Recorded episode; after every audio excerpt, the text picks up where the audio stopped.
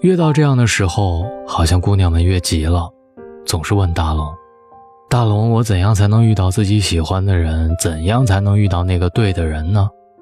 给你一个答案吧，你只负责努力变好，其他的由老天安排。今晚的文章来自聂小伦。晴天又一次相亲失败了。晴天是我最好的闺蜜，不用想。就能从他浓浓的鼻音当中听出来，他昨天晚上哭得有多么的惨烈。我约他出来见面，一言不发的看着他坐在我的对面，一边擤着鼻涕，一边狂吃，一边吐槽那个相亲对象。他絮絮叨叨的说了很久，大概是看到我一脸冷漠，有点不知所措的问：“嘿，你怎么回事？姐这么难过，你怎么不和我一起同仇敌忾的骂那个渣男？”我无奈地笑了笑，拜托我的姐，哪一次你不是这样，一直听你吐槽对方？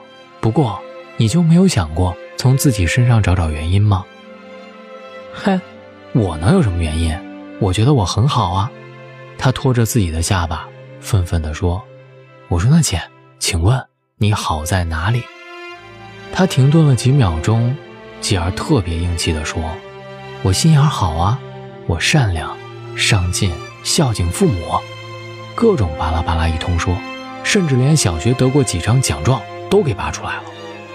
拜托我的姐，你这些个好我知道啊，可是那个男的第一次见你面，能够感觉到你强大的内在美吗？你是说我长得难看喽？晴天开始有点坐不住了，我竟然有点无言以对，顺手指了指来来往往的路人，甲乙丙问他：如果只看外表？你觉得哪个男的更想让你有接触的念头？晴天愣了愣，很认真地瞅了半天，最后把目标锁定在一个看上去特别干净帅气的男士身上，一脸花痴地说：“哟，这小哥不错。”我赶紧趁热打铁：“所以嘛，其实人跟人都是一样的，更多的还是视觉动物。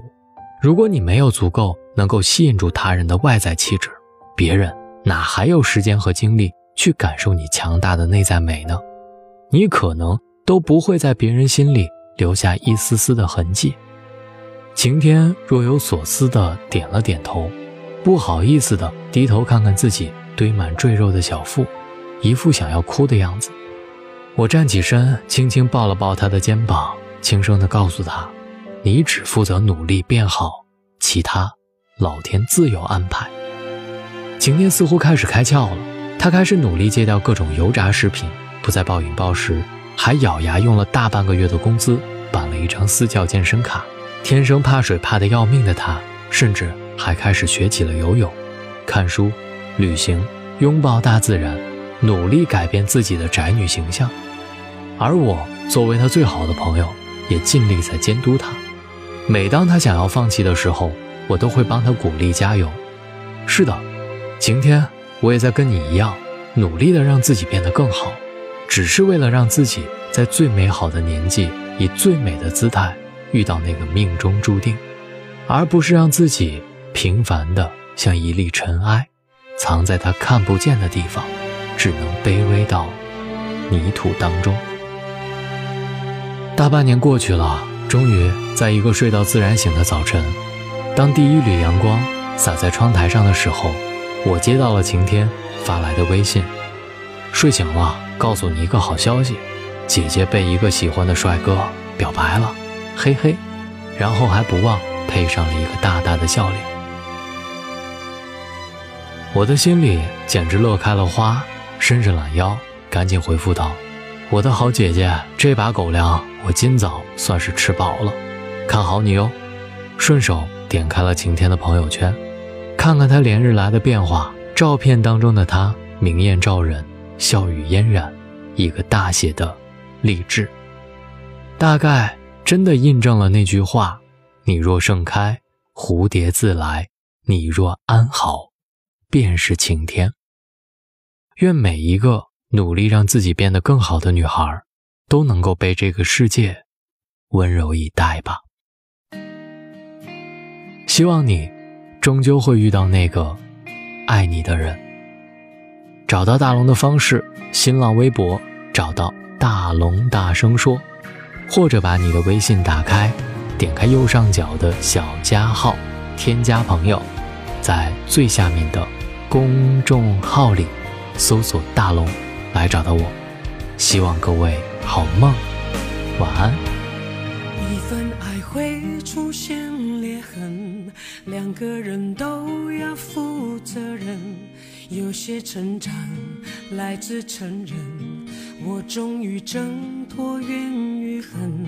年轻总习惯去争论，要别人照我的剧本，满身伤痕，才知道被爱是互不信任。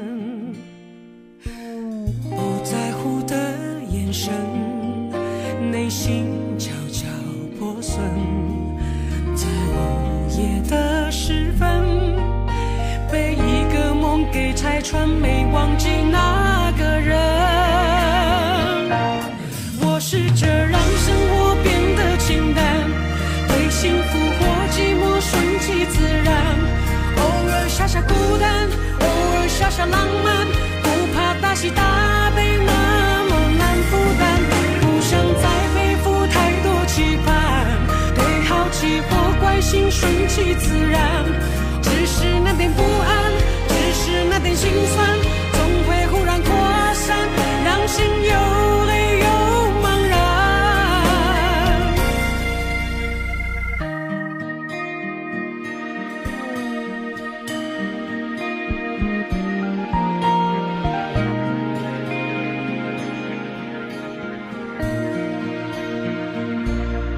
一份爱会。出现裂痕，两个人都。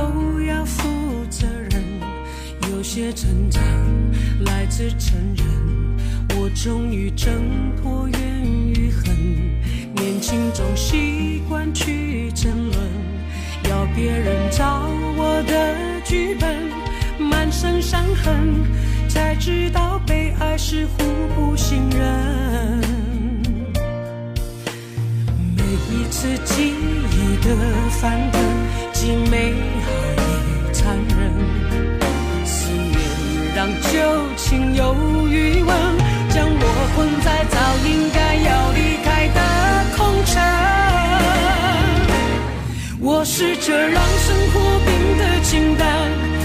幸福或寂寞顺其自然，偶尔傻傻孤单，偶尔傻傻浪漫，不怕大喜大悲那么难负担，不想再背负太多期盼。